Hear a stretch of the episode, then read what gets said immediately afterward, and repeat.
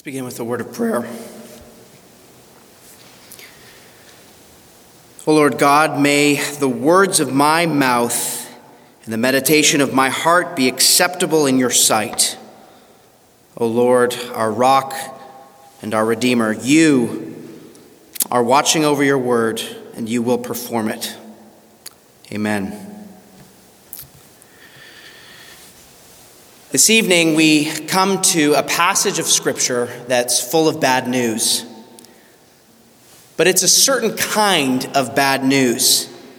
It's the kind of bad news that, by definition, is designed to lead us to good news. We get this kind of news all the time. Your phone starts beeping, vibrating out of nowhere. It's an Amber Alert. A child's been kidnapped, and you're told, be on the lookout for a black Chevrolet with such and such license plate. And this is bad news that hopefully leads to good news of rescue. Or as they do in my home country of Canada, uh, tobacco companies are legally required to put graphic images on their packaging. And these are serious health warnings pictures of uh, blackened lungs or a tongue with diseased boils on it. This is bad news that is intended to lead to the good news of a healthy life. Or take, for example, what happened last week during our morning worship service. The fire alarm went off. I know it was a false alarm, but when there's a real threat, an alarm is bad news that hopefully leads to the good news of safety. And this is exactly the kind of bad news that we're confronted with in these few verses from 2 Peter. The Apostle Peter gives us a divine amber alert. He gives us a divine health warning.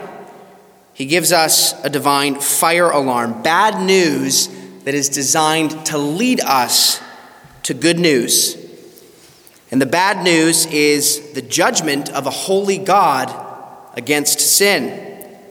God has poured out his wrath against evildoers in the past, and God will pour out his wrath upon every unrepentant soul when he returns, says Peter. This is the bad news for every human heart that does not repent and trust in Jesus Christ. But I want you to notice the flow of our passage this evening. Uh, this bad news of God's judgment for the unbeliever, it's meant to lead us to the good news of Jesus Christ.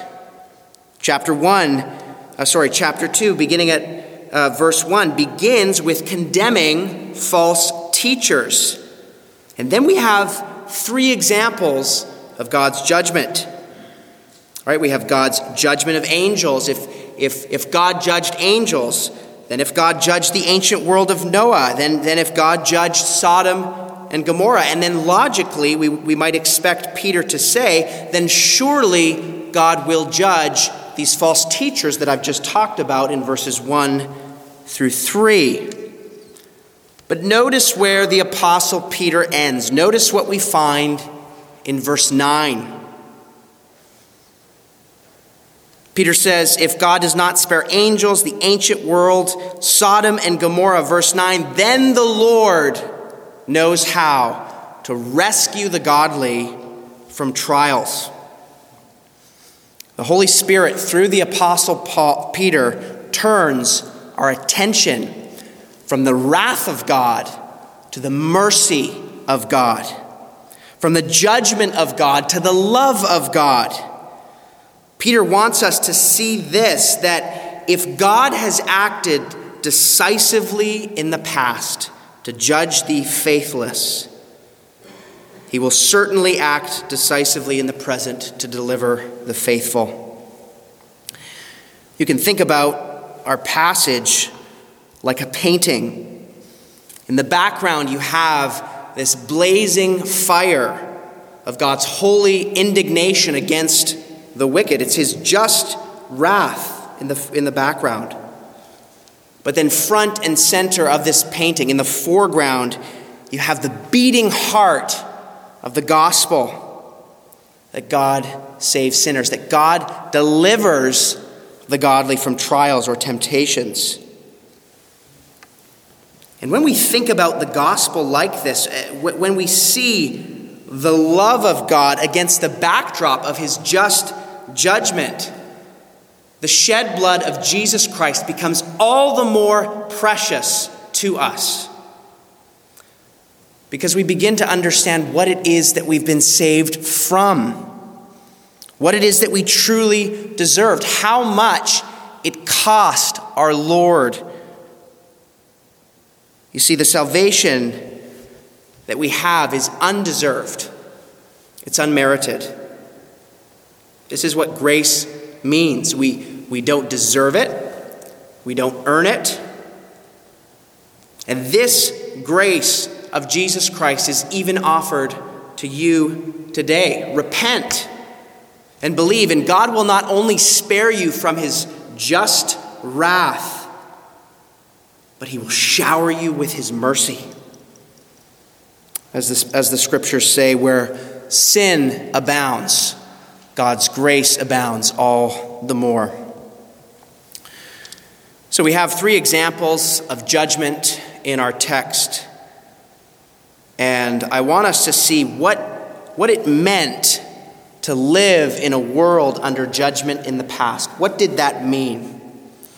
And then I want to see how this informs how we live in a world that is under judgment in the present. How we live in a world, to use the language of the Apostle Peter, that is stored up for fire, that is being kept until the day of judgment and destruction of the ungodly in chapter 3. And this is a great challenge that faces the church today. How, how do we live? How do we faithfully live out what it means to be in the world and not of it? It's the million dollar question. And my prayer for us this evening is that God's word would shed light on that very question. That, that the word of God would speak prophetically to us by the power of the Spirit, that we would have greater wisdom as we seek to live out the love of Christ in a broken world without losing our souls to the love of the world. Now, as we look at these examples of judgment from Peter, uh, we should remind ourselves of the context. What is it that the apostle is responding to? What is he framing for us? Well, remember, the context of 2 Peter is that Christians are being deceived, they're being led astray by false shepherds, by false teachers who deny, essentially, who deny that Jesus Christ is coming back. And the saints that Peter is writing to, they're, they're being ridiculed for their faith. They're being ridiculed for believing such a preposterous idea that Jesus of Nazareth was raised from the dead, ascended, and he's returning. And really, the dogma of the false teachers of Peter's day is really no different from uh, the dogma of the false teachers of our day, the spirit of our age. Right? The dogma of, of our day is like that of 2 Peter eat, drink, and be merry. This is what the false teachers were presenting to these churches. Live sensual lives, give in to your sexual appetite, feed your greedy heart. Why? Because there's no final judgment.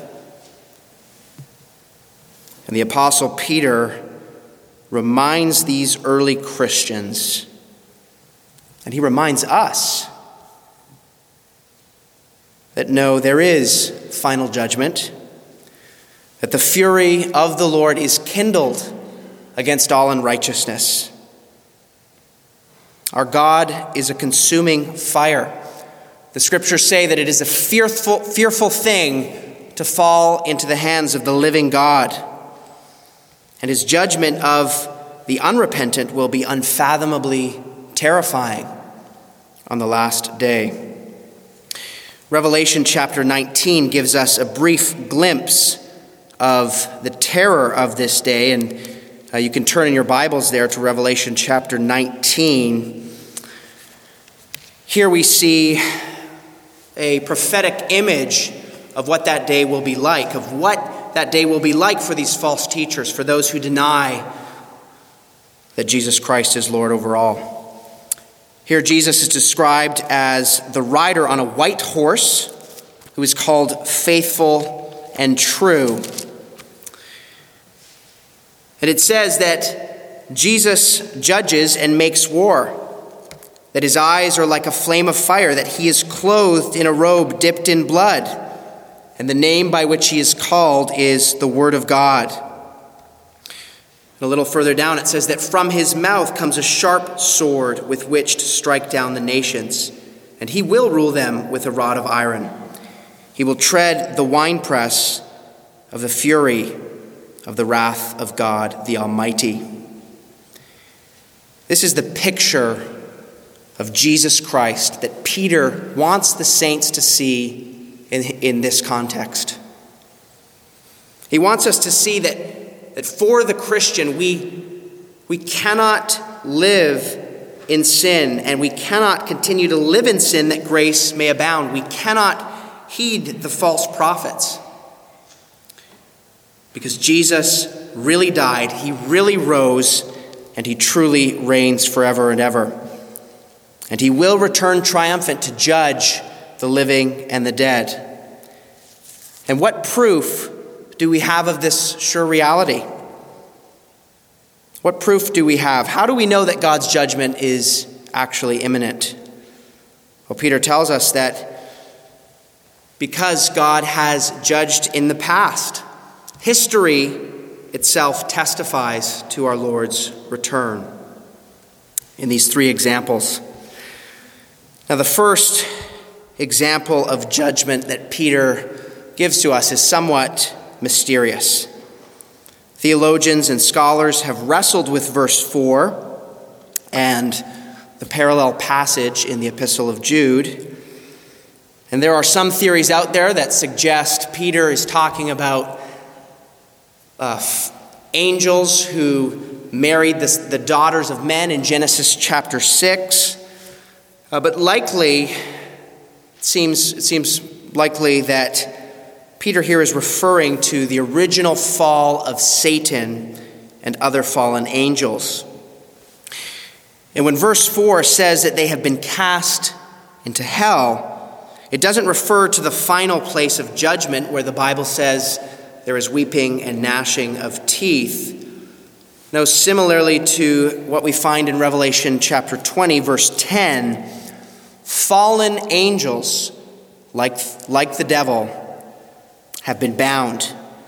Their power has been restrained. They have been defeated, but they still await the final judgment where they will face God without mediation. Now, very briefly, what, what does this teach us about living in the world today? Well, what we discover in verse 4 is the holiness of God we discover that God is a holy God. And because he is perfectly holy, he cannot, by the very nature and essence of who he is, he cannot tolerate sin. God will never wink at our sin. He didn't wink at the sins of these fallen angels, and he won't wink at our sin. He will not be mocked. And we see that the angels who mocked the glory of God received their due penalty. And you see, this teaching again helps us to grasp the measure and the fullness of the grace of God even more. When we, when we understand the holiness of God, how can we even approach Him? How, can we even approach a holy God who cannot tolerate sin when, when our lives are so infected by sin in every way? And it is only through Christ's mediation, through his cleansing blood, that we can be made whole, that we can approach our holy God with confidence. But his cleansing blood demands a response within us. We are now set apart. We are no longer of the world. We are simply pilgrims in it. Peter describes this in his first epistle in, uh, his, in 1 Peter chapter 2. He says this, But you, speaking of the people of God, he says, You, that's us as the, the church, you are a chosen race, a royal priesthood, a holy nation, a people for his own possession that you may proclaim the excellencies of him who called you out of darkness into his marvelous light. And so, brothers and sisters, let me ask you this evening are you living a distinct life? Are you living as one who has been made a member of this royal priesthood, who has been called out of darkness and into the, the blazing light of the glory of the radiance of God? Is your life marked by a deep understanding of the holiness of God, by a deep understanding of, of your own unholiness apart from Christ? And do you now grasp the call then to live in holiness because you are united to Him?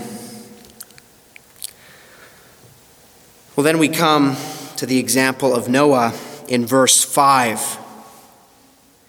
And there's so much that we could excavate just from this one verse. I was really tempted to try to fit in a concise summary of covenant theology and infant baptism and why children are part of the promise, which all these things are in this verse, by the way, but we don't have time for that this evening. If you have burning questions, feel free to talk to me after uh, the service. But where we need to laser in on is on Noah's example of living in a world under judgment. Verse 5 describes him, notice this phrase, describes him as a herald of righteousness. Now, ordinarily in the Bible, when we see the word herald, it refers to preaching. So, in what way was Noah preaching? In what way was he a preacher of righteousness? Well, if we turn to Genesis chapter 6, verse 9, we see that he preached that he was a herald by way of his conduct. We read in Genesis 6 that Noah was a righteous man, blameless in his generation. Noah walked with God. And that's just a way of saying that Noah experienced intimate communion with the triune Lord. But we also know that Noah was far from perfect. We later read in Genesis chapter 9 of Noah's sin, of his drunkenness. And so we, we see this picture of Noah as uh, what is really the gospel in the Christian life in a nutshell that we are both sinners and saints. And so the message that Noah preached to the world through his conduct was this I am a sinner saved by grace. I am a sinner saved by grace, seeking to walk by the power of the Spirit in humble obedience. But Noah also pressed further. He warned of the judgment to come. He desired that all should repent, and so he proclaimed the gospel of Jesus Christ in seed form at the time he proclaimed the gospel in both word and in deed. But the people around him, the nations surrounding him, his friends, they jeered and they mocked Noah. They ridiculed him. They thought that he had lost his mind. And friends, our, our, our context today uh, is quite similar to that of Noah's. Contemporary culture is is hostile to, to the cross of Jesus Christ. A Christian writer uh, just published a book called Life in the Negative World. And he offers a very simple evaluation that I think is very helpful uh, a very simple framework for understanding where Christianity stands today in the public square. He argues in the last several decades that Christianity has experienced three different worlds a positive world, a neutral world, and a negative world. The positive world represents when Christianity was perceived uh, as a net positive to society. Somewhere in the 1990s, he argues that we moved into a neutral world where Christianity was neither seen as good or bad as a whole, but simply one life religion among many to choose from.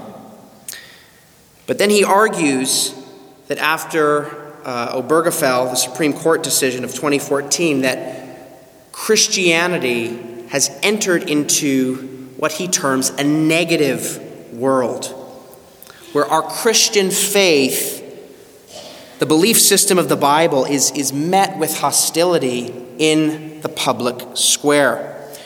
And I think you, you'll find this a helpful paradigm for us to think through where we are. We, we as Christians who are pilgrims and exiles here on earth, we do live in this negative world, much like the world of Noah. Your Christian faith today can cost you your job.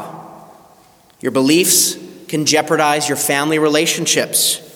They can strain interactions that you have with your neighbors. And so, how do we live in a world where our faith that is fundamental to us, that is so precious to us because of the great treasure we have in Christ. How, how, do we, how do we interact in a world where this faith is met with contempt or even hostility? Well, we look to the example of Noah. He's faced with the reality of God's judgment against uh, a wicked world, and Noah responds in faith. He trusts in the Lord. He trusts in what God says and he, he obeys. He trusts and obeys. And this is why Hebrews 11 says that Noah was saved by faith. Noah believed in the gospel of Jesus Christ, even in seed form.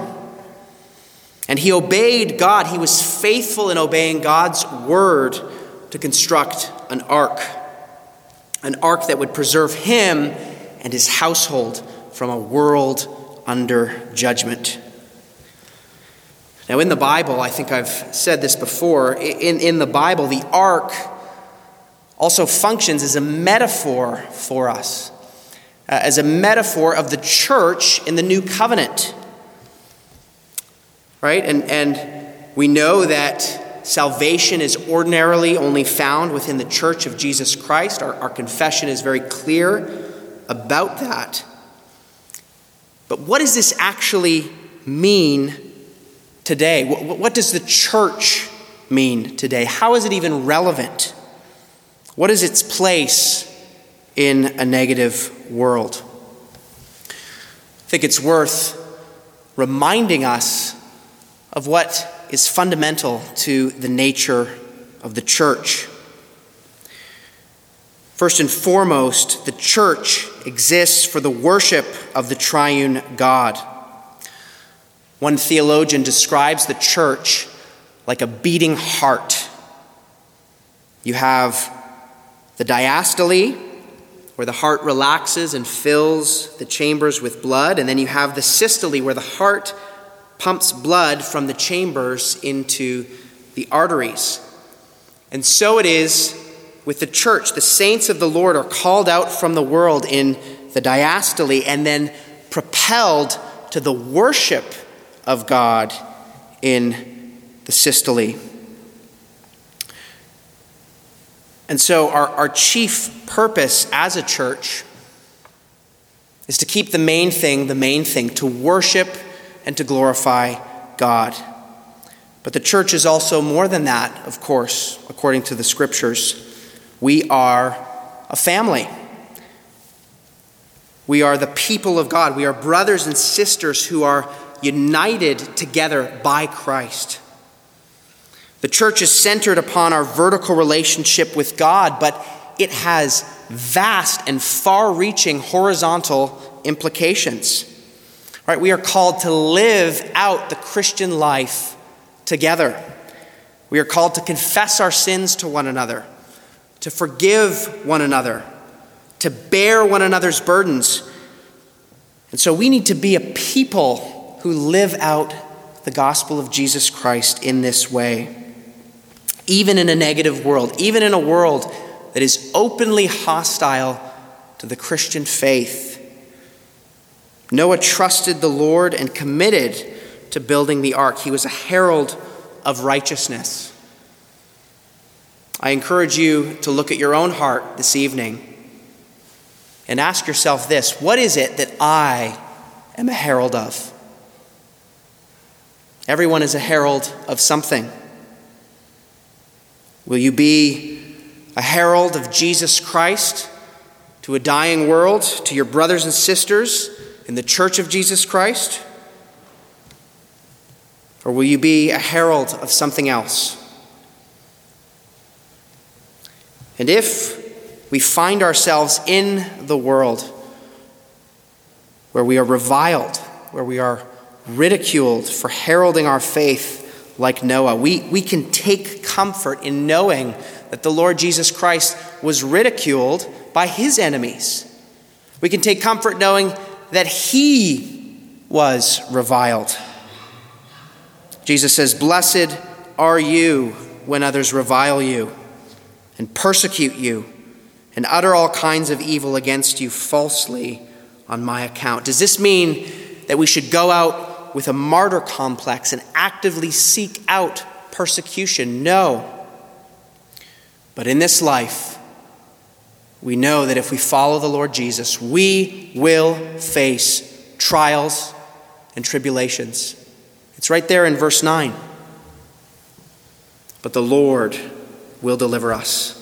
And He uses the ark of safety, the New Testament ark, the New Covenant ark, the church, as a means to establish us and to propel us out into the world to proclaim His glory. Well, the last example of judgment we have is Sodom and Gomorrah. And just as God rescued Noah, God rescues Lot. And the sin of Sodom Gomorrah, the sin of Sodom and Gomorrah is familiar to most of us. It's well outlined in the Bible. They gave in to depraved and perverse forms of sexual immorality.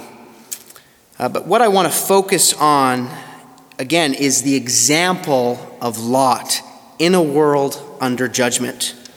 Though he lived in the world, he was not of it. Look at the way that Peter describes uh, j- just the way that Lot's conscience was afflicted and grieved by, by the sin of the world that he observed day in and day out. Verse 8 he was greatly distressed by the sensual conduct of the wicked. For as that righteous man lived among them, day after day he was tormenting his righteous soul over their lawless deeds that he saw and heard. Beloved in Christ, are you distressed by sin like this? Is your conscience grieved when you look at the injustice and the atrocities committed against our fellow image bearers in this world? Is your conscience stirred, moved by compassion to proclaim the good news of Jesus Christ in a world that is perishing? Or for some of us, have our consciences become seared, perhaps even numb to the reality of sin that surrounds us? In verse 8, we see the heart of Christ in Lot. We see the heart of Christ that you and I must have in this kind of world, in a world that commits all kinds of evil, that commits all kinds of sensuality. The heart of Christ is one that is deeply troubled by sin, but, it, but is compelled and committed to living a faithful life of proclaiming the gospel of Jesus Christ in both word and deed. Now, a few more practical ways that we can think about being faithful in a faithless generation. Our text is clear that we are called to personal holiness. Uh, we see this in both Noah and Lot, and yes, they both failed at times. Their, their character fell short of the measure of God's law, but both of them trusted in Jesus Christ, and so they were they received his righteousness. So we are called to personal holiness, but we are also called to commit ourselves to the life of the church, like Noah committed himself to the construction of the ark. And we should also seek avenues to be engaged in our world at various levels. Uh, we, we we see, for example, that Paul in Acts chapter 25, he uses his citizenship for the sake of the gospel. And so, we as Christians who are living in this world and are not of it, we should engage our local communities in ways that we're able. We should engage our municipalities, uh, uh, seek to vote for just laws, seek to engage people with the good news of Jesus Christ to, to, to defend the hope that we have within us. There's another foundational principle uh, from the reformers that is really helpful when we think about living in this world and yet not being of it. we find uh, this idea, this principle, all throughout the Reformed tradition, and it's captured by this simple phrase that grace restores nature. Grace restores nature. And that simply means that God's grace at work in our hearts can, in part, restore nature back to how it was intended to be. Of course, not all the way, but in part. And so, so we see that the Spirit enables us to live out something of the cultural mandate of Genesis 1 to have dominion, to exercise dominion. Sin, of course, still affects our ability to live this out, but in part by the grace of the gospel renewing our hearts and minds, we can strive actually and in a measured way towards this goal. Sometimes we think that the Bible only starts at Genesis chapter 3. But I think part of recovering our understanding of what it means to live in the world and not be of it is to remember that the Bible starts at Genesis chapter 1. The cultural mandate that God set forth at the beginning of creation to fill the earth and to subdue it. That this cultural mandate is not made obsolete by the Great Commission. The Great Commission, go and make disciples, now makes the cultural mandate possible again in part. And this radically changes about how we think about our daily callings, about our, our daily vocations, about our daily tasks. Tim Keller describes this paradigm shift uh, as part of understanding how God redeems our daily callings.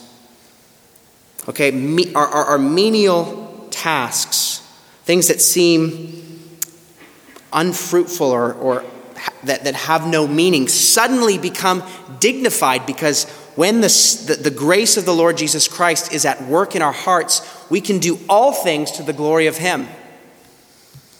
We can build houses to the glory of God. We can make art to the glory of God. We can play instruments to the glory of God. We can be a banker to the glory of God, be a mother to the glory of God, be a son or a daughter, a software engineer, an architect, a preacher to the glory of God.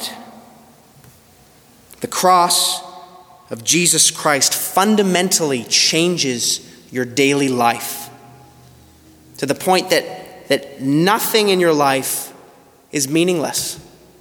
It is all done to the glory and praise of His great name. And pursuing excellence in your calling in this world, it is actually a way to bear witness to the excellencies of Christ.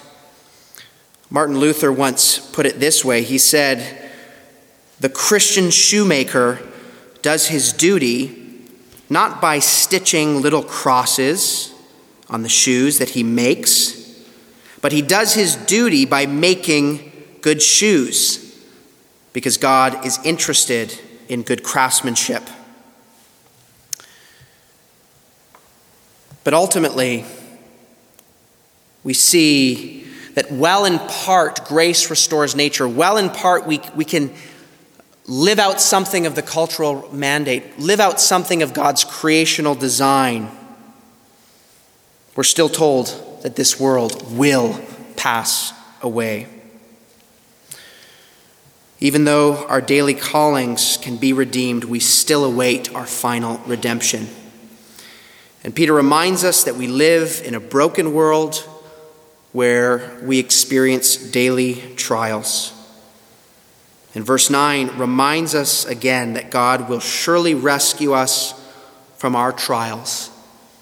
If God did not spare the ancient world, if God did not spare the angels, if God did not spare Sodom and Gomorrah, how much more will He deliver the godly? his treasured possession, his beloved children, you and me. And there's something key here in verse 9 I, I want you to see. Peter's uh, preposition usage is very precise and very significant. And it has a, has a real pastoral application for us.